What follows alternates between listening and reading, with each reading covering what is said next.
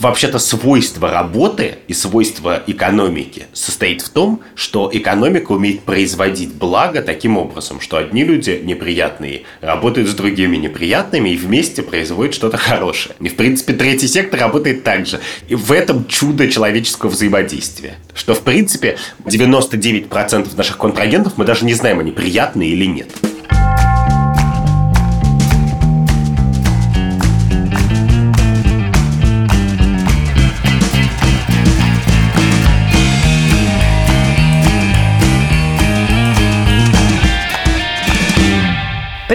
Это подкаст «Так вышло». Я Катя Крангаус. А я Андрей Бабицкий. Здравствуйте. Каждую неделю мы с Андреем копаемся в разных новостных поводах и ваших вопросах, чтобы понять, как меняется этика и что такое хорошо и плохо сегодня. Вы можете следить за нами на YouTube, ставьте нам колокольчики, вы можете подписываться на нас в iTunes, в Spotify, в Яндекс Музыке, в Google подкастах. А еще у нас есть свой Patreon – и обязательно подпишитесь на него, потому что там мы будем делать классные штуки и еще выкладываем выпуск на день раньше. Все это мы делаем в студии подкастов «Либо-либо». В смысле, мы это делаем в студии подкастов «Либо-либо», но вообще-то мы, конечно, все еще находимся по своим домам и разговариваем издалека. И сегодня мы обсуждаем вопросы, которые нам прислали слушатели. Вы можете присылать нам их в комментариях в Apple подкастах прямо под нашим подкастом. А еще писать на странице в Фейсбуке или ВКонтакте. Да, и даже присылать аудиосообщения. Этого никто не делает, но, в принципе, когда так кто-нибудь делает, мы очень радуемся. Итак, вопрос номер один. Здравствуйте, начинается он. Это хороший вопрос, который начинается со здравствуйте. Здравствуйте, вы мой любимый подкаст. Вообще, и в идеале начинать все вопросы именно с этой фразы. Можно и заканчивать, честно говоря. Спасибо за вашу работу. У меня на днях возник такой вопрос. Моя подруга попросила ей дать доступ к моему личному кабинету от онлайн-курса, который я прохожу. Курс большой, рассчитан на полгода и стоит, ну, немало. И меня разрывает на две части. С одной стороны, она моя подруга, и знание должно быть доступно всем. С другой, это интеллектуальная собственность, и почему я купила курс, вложившись в свое образование, а она хочет на халяву. Как поступить? Ну, это очень важный вопрос. И я могу сказать, что у меня по этому вопросу двойные стандарты. Есть этический стандарт, котором я, как владелец, например, сервиса поиска бейбиситеров KidZout, испытываю разные неприятные чувства к людям, которые так делают. Потому что известно, что если ты предлагаешь какую-то услугу за деньги, то люди всегда стараются получить ее на халяву. А именно делиться логином и паролем. И даже если услуга твоя стоит 300 рублей, они обязательно начнут шерить один и тот же аккаунт на 10 человек. Это известно, когда ты заводишь такой бизнес, любой, с подпиской, например, что это происходит. И тут я могу сказать очень простую вещь, что когда человек думает, что я хочу получить какую-то услугу на халяву бесплатно, ну, какая разница, у тебя уже есть аккаунт, я один раз воспользуюсь. Надо понимать, что есть шанс, что эта услуга не будет доступна для вас через месяц, потому что из этих денег складываются зарплаты людей, которые делают этот сервис таким, что вы хотите им воспользоваться. Словно говоря, когда ваша подруга пытается взять у вас доступ к аккаунту, то вы, вложившись в чей-то бизнес, и это не просто вы как бы даете деньги людям ни за что, вот им 10 тысяч, какая им разница, сколько человек посмотрит. На этом строится бизнес, на том, сколько клиентов придет, и как качественно ты можешь сделать эту услугу, сколько человек нанять, чтобы они на это работали. И это, конечно, ну, свинство, но при этом ты как бы его берешь в расчет, когда строишь бизнес. Представь себе, ты думаешь, ну какая им разница, сколько кофе они нальют, один или два. И так, если ты каждую услугу представишь себе, что ты покупаешь на халяву, вместо того, чтобы вложить, то просто каждая вещь, которая тебе нравится, исчезнет через месяц, через два, кто-то через полгода. А с другой стороны, бытовой ответ на этот вопрос, Андрюх, в том, что мы все пользуемся услугами пиратства. Мне нравится, как ты включила бизнесмена. Такой атлант расправил плечи. В принципе, это тебе и к лицу. Тут, мне кажется, еще больше разных тонкостей. Потому что, с одной стороны, я с тобой абсолютно согласен. И пользоваться услугой на халяву – это потенциально приведет к тому, что услуги просто не будет. Кроме того, у меня есть такое соображение, что человек, который хочет воспользоваться услугой на халяву, ему не очень нужна эта услуга. То есть, условно говоря, если ты не готов заплатить немножко денег за онлайн-курс, то, скорее всего, ну или даже чуть побольше денег, тебе не очень нужен этот онлайн-курс. И у Курсера даже были исследования, которые показывали, что если человек покупает за там, 40 долларов какую-то бумажку, что сертификат, что он прошел курс, если он до начала курса покупает э, этот сертификат у бесплатного в целом курса, то он с гораздо большей вероятностью заканчивает курс. Да, это на мне проверено. И это экономический расчет. Дальше есть совершенно нерешенный человечеством этический вопрос про доступность знаний и вообще интеллектуальную собственность. Потому что в вопросе я его зачитал, и не было видно орфографию. Но, в принципе, там слово «знание» было написано с большой буквы. И если это знание с большой буквы, то оно как бы должно быть доступно. Но мне, правда, кажется, что онлайн-курс – это не знание с большой буквы. Нет, ну подожди, это же на самом деле не важно, знание это с большой буквы или не знание с большой буквы. Важно, что сервис, который тебе предоставляет этот курс, заплатил деньги за то, чтобы снять видео, значит, заплатил деньги за монтаж, заплатил деньги администраторам. Понимаешь, это работа, за которую кто-то должен заплатить. И эта компания вкладывается в этот курс в надежде, что его купят. Да, это понятно. Но вот мне кажется, что такого рода обязательств ну, они очень высокого уровня. Это совершенно такое кантовское поведение, что я буду делать вот так вот, я буду всегда платить за услуги, которые мне нравятся, потому чтобы эти услуги продолжались. Обычно такие соображения имеют над нами довольно мало власти. Поэтому проблема с интеллектуальной собственностью, например, состоит в том, что ты никогда не понимаешь, это воровство или нет. Вот я для работы постоянно тырю научные тексты. Я за них не плачу. Строго говоря, я думаю, что я мог бы приложить усилия и получить легальный какой-нибудь доступ. Но в некотором смысле, мне кажется, неправильным за них платить, потому что мне придется платить за все сразу.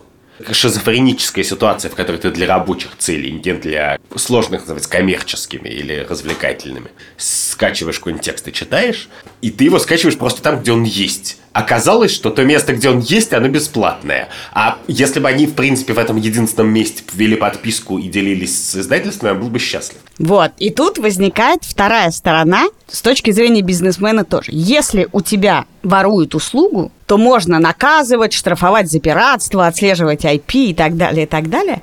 А можно понять простую вещь. Ты делаешь это таким образом, что людям удобнее украсть, чем воспользоваться. Твоя задача сделать так, чтобы заплатить было гораздо удобнее. Мы все скачивали бесконечные торренты, пока не появились всякие а, медиатеки, кинопоиски, нетфликсы и так далее, и так далее – за которые ты можешь платить, ты один раз подписался, и тебе стало удобно не воровать, потому что там есть и титры, там есть и то, там есть и все, не надо ждать, пока там скачается и так далее, так далее. Но есть один смешной эффект, чтобы найти фильм или сериал, который все обсуждают, тебе надо понять, где его искать. Ну, этот на Netflix, а этот там, а этот здесь, а этот на... А есть Ороро ТВ которая, как бы ты смотришь, гениальная вещь, очень удобно подписаться, удобно, тоже сколько там у тебя снимают.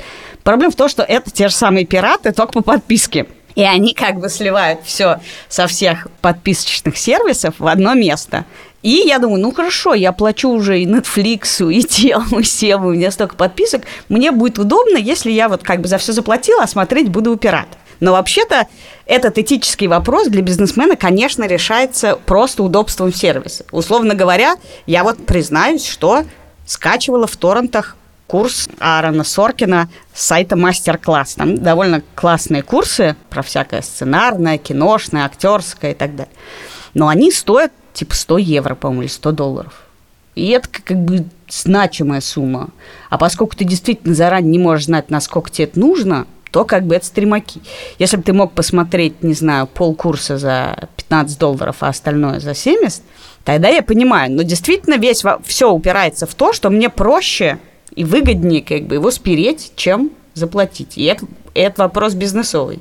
Но ты все время скатываешься в эту сторону, что тут как бы не этическая проблема, а просто выгода, польза, удобство. Мне кажется, что с точки зрения бизнеса просто нельзя допускать такого этического вопроса у пользователя.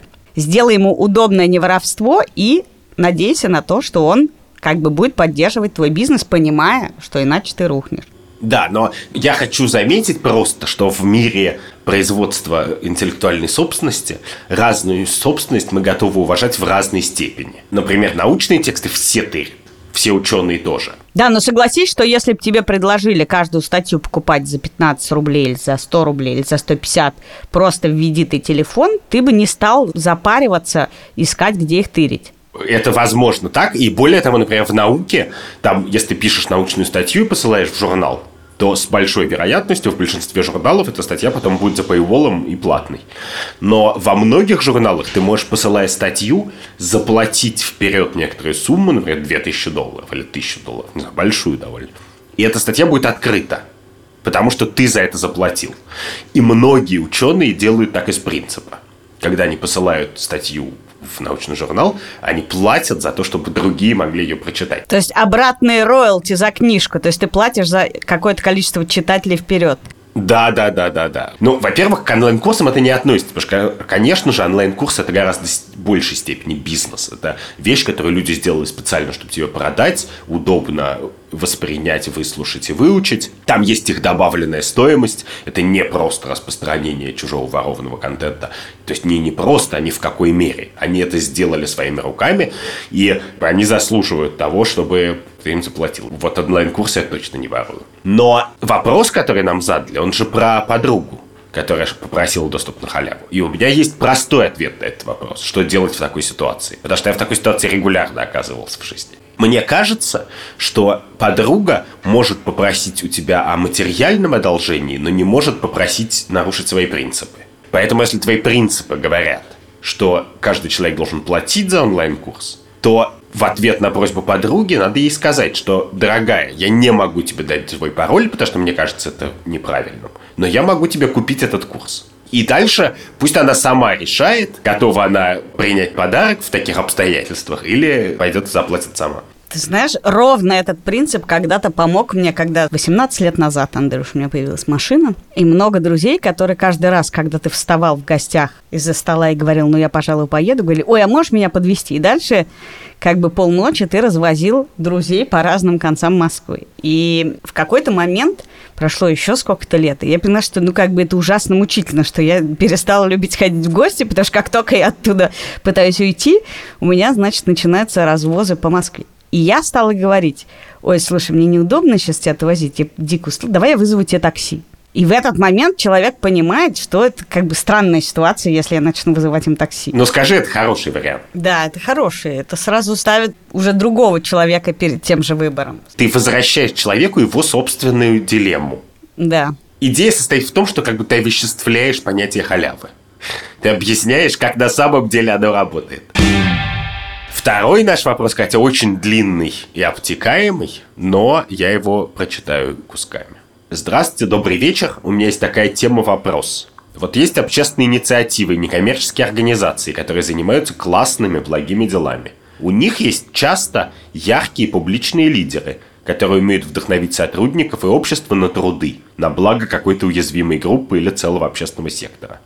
Понятно, что они сами, вдохновители в смысле, сами по себе живые люди, которые не обязаны никому быть идеальными, они допускают ошибки и так далее. Но вот где граница допустимого зла в этой ситуации? Например, есть организация, делающая очень хорошее дело, но вот многие знают, что ее руководитель, например, публично призывает к гуманизму, но отвратительно поступает с собственными сотрудниками, унижает, ведет себя деспотично, не слушает специалистов, действует импульсивно люди получают опыт взаимодействия с таким начальником, сбегают, часто очень травмированные и молчат, потому что, ну, дело-то хорошее, а сейчас публичное высказывание могут взять на вооружение недобросовестные люди, использовать против и так редких гражданских инициатив. Ну, мне кажется, мы можем рискнуть и предположить, что этот вопрос завуалированно описывает скандал, который сейчас происходит активно в соцсетях в связи с Любовью Аркус, которая заявила о том, что она перестает быть директором фонда «Антон тут рядом»,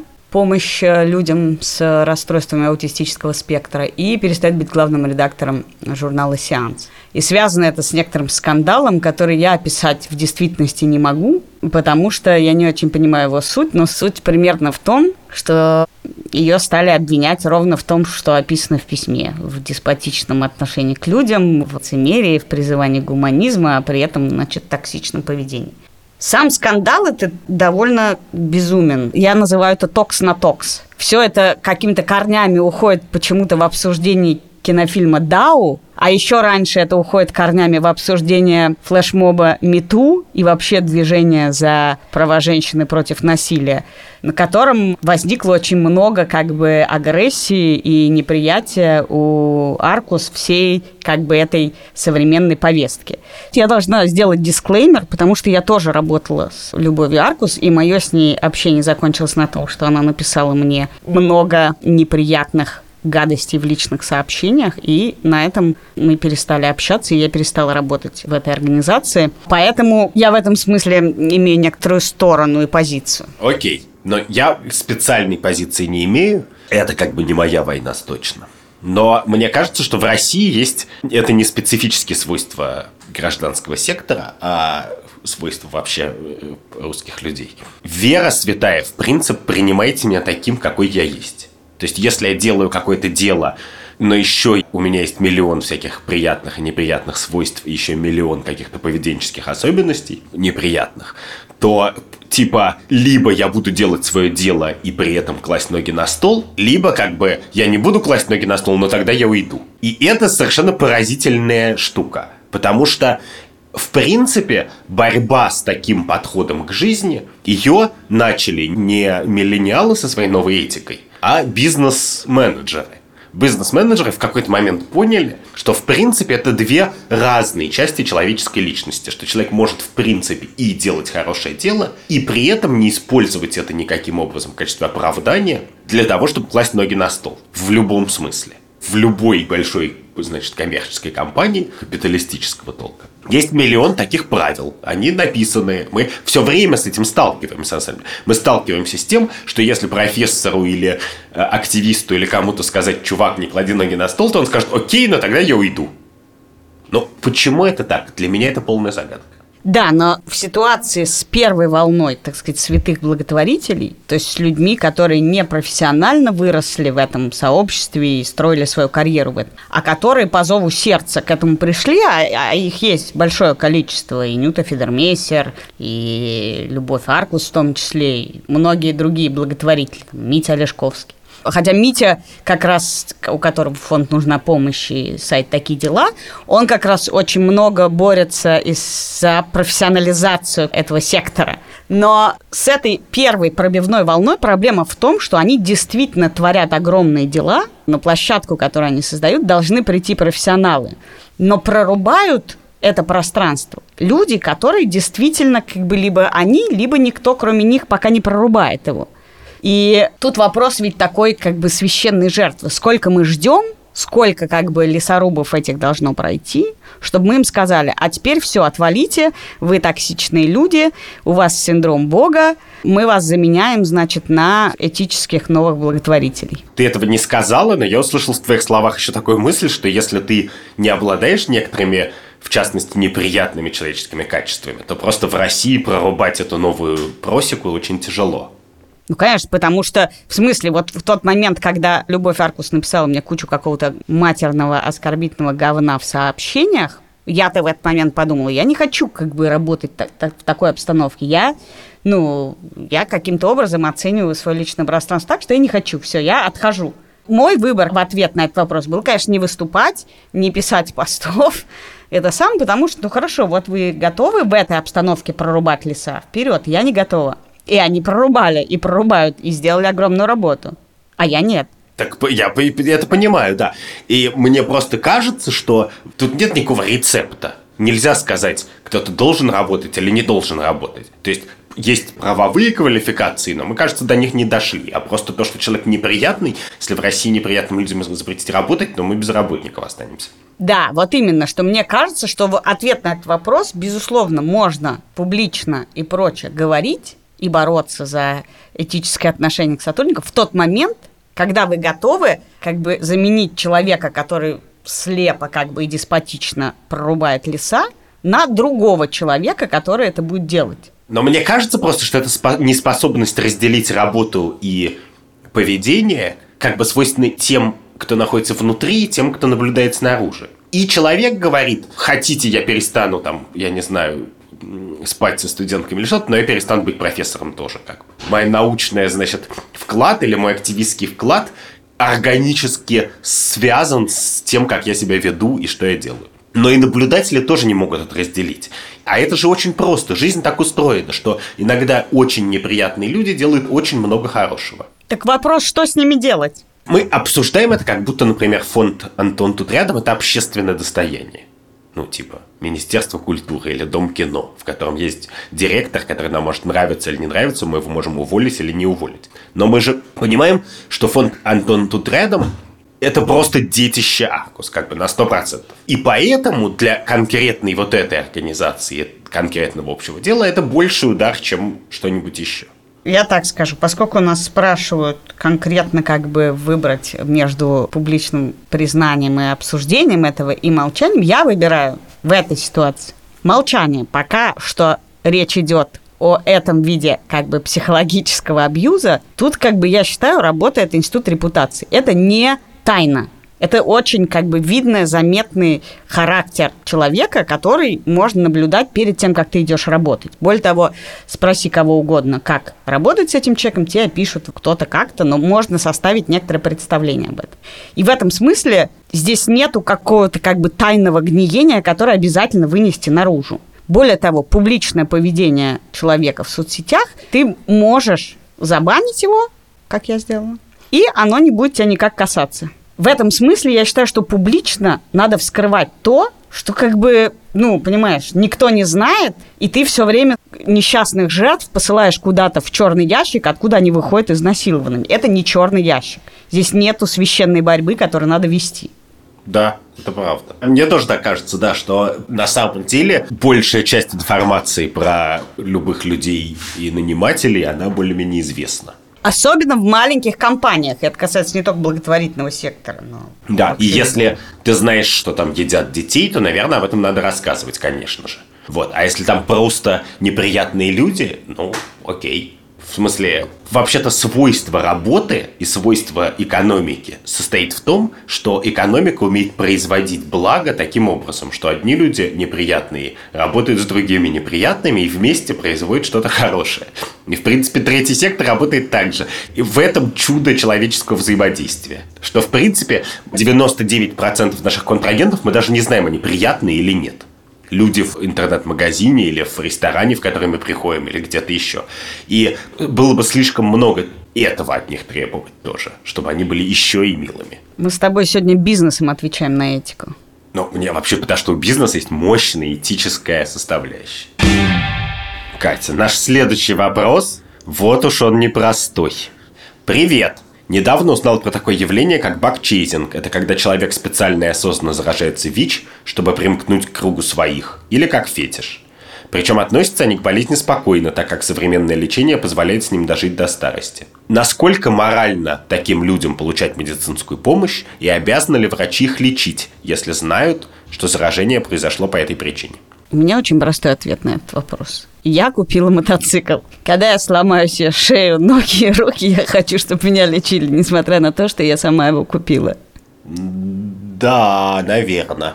В смысле, первая реакция, тебе кажется, как безумие. Но мы очень, на самом деле, многое делаем с собой сами. Пьем алкоголь, курим, не занимаемся спортом, не знаю, соблюдаем меньше мер безопасности по отношению к коронавирусу, не знаю, еще что-то, еще что-то. Ну, как бы это действительно очень какая-то абсурдная ситуация, в смысле, что человек легко мог бы этого избежать. Но мотивы, по которым люди сталкиваются с какими-то заболеваниями, ну, или травмами, бывают нам несимпатичны.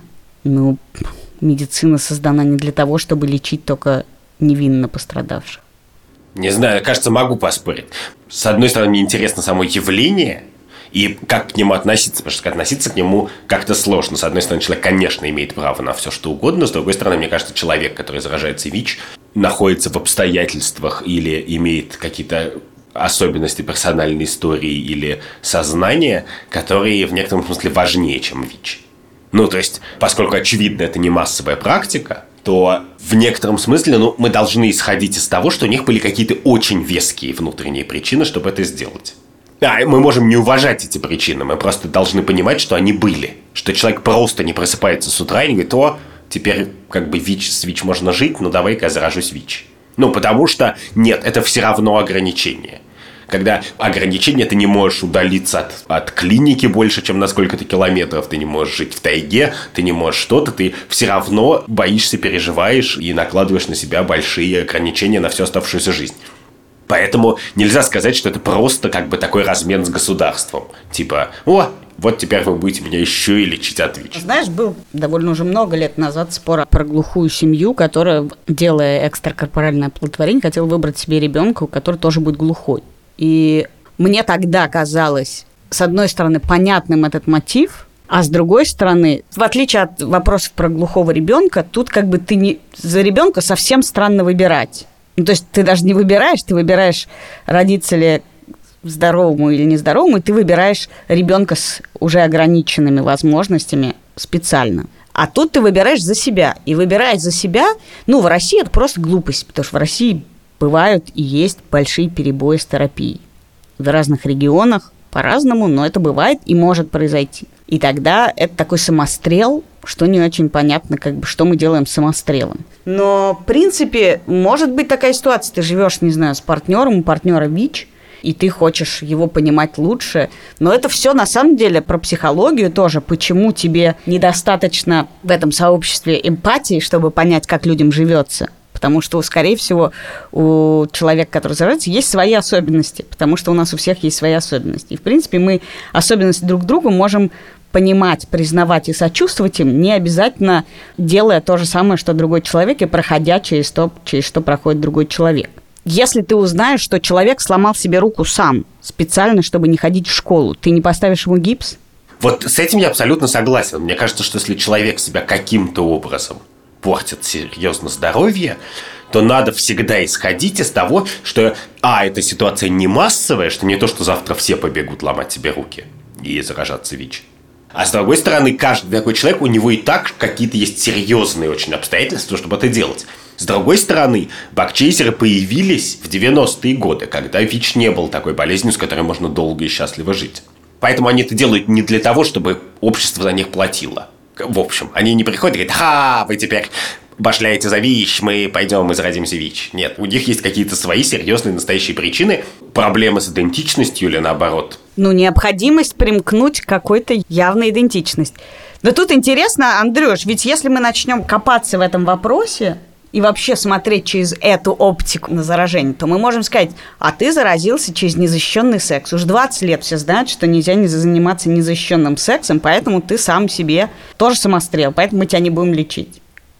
И людей, которые заразились ВИЧ по ошибке, не знаю, врачей с нестерилизованными инструментами, гораздо меньше, чем людей, которые получили его через незащищенный секс или через наркоупотребление. И мы можем сказать, ну, блин, а что ты думал-то? Чем тебя лечить будем тут все? Мне еще в этой логике этого вопроса, мне кажется, есть штука, о которой надо сказать отдельно. И она стоит в следующем, что я не знаю, сколько в мире бакчейзеров – но очевидно, что их какие-то крохотные доли процента от всех больных ВИЧ.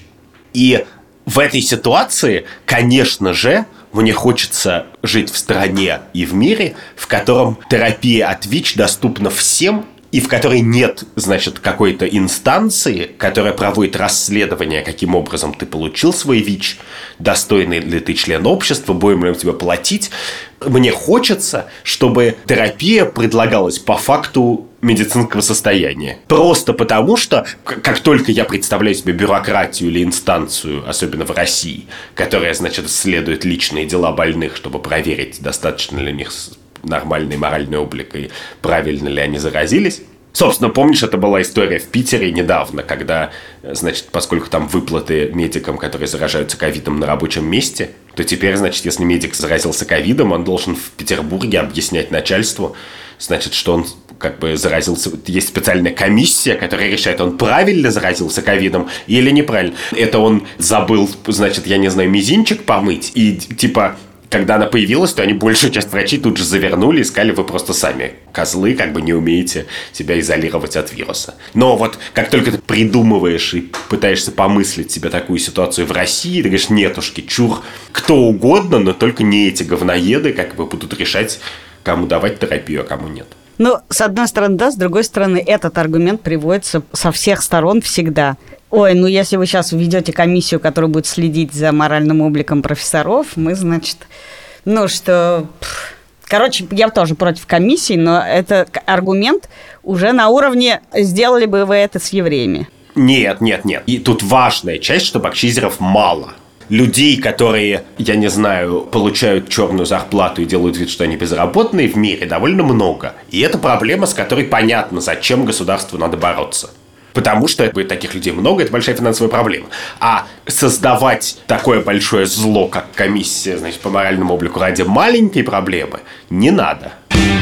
И последний наш вопрос. Я его немножко, Кать, читаю, как, знаешь, икота икота уйди на Федота. Что если мы завершим наш выпуск вопросом про завершение карантина, то карантин как-нибудь завершится. Я имею в виду не завершится, в смысле Собянин завершит, а завершится, потому что его правда можно будет завершать. Вопрос такой. Здравствуйте, я сотрудник научного института. Несмотря на пролонгирование режима самоизоляции в Москве и огромное число заболевших каждый день в столице, меня заставляют завтра идти на работу. Я этого делать не хочу из-за опасений за мою жизнь и жизнь моих близких. Кроме того, большой объем работы я могу выполнять удаленно. Как мне быть? Никита. Андрюша, а у тебя есть план вот если мы не верим в официальные цифры, которые, несмотря на то, что мы в них не верим, не очень падают, если мы не верим, что правительство очень уж заинтересовано в нашем здоровье и будет держать карантин действительно до того момента, как все станет безопасно, а не до того момента, как выгодно государству. Есть ли у тебя план, когда ты понимаешь, что карантин закончен для тебя? Потому что у меня нету. Ну, очень просто. Я думаю, что мы живем в довольно все-таки открытом обществе. Недостаточно открытом, но открытом. Поэтому мы узнаем, когда все будет в порядке. Мы это узнаем, потому что директор, например, клиники в коммунарке поедет на рыбалку и повесит фотографии в Инстаграм. Потому, или просто даст интервью и скажет, чуваки, как бы вроде все, вроде закончилось. Ну, есть миллион врачей, они, у них есть социальные сети, они дают интервью. Я каждый день проверяю Facebook Дениса Проценко, главы больницы в коммунарке, но он вывешивает какие-то графики. Иногда Алексей Свет в своем Фейсбуке, главврач первой городской больницы, тоже вывешивают какие-то научные графики. Я не могу понять, что они говорят мне. Говорят ли они мне «сиди дома» или что они хотят сказать мне. Я не знаю, но я думаю, что врачи в России всегда люди очень артикулированные. Они очень хорошо пользуются словом, пишут и говорят. Когда будет время, они нам скажут. И они это скажут довольно однозначным образом.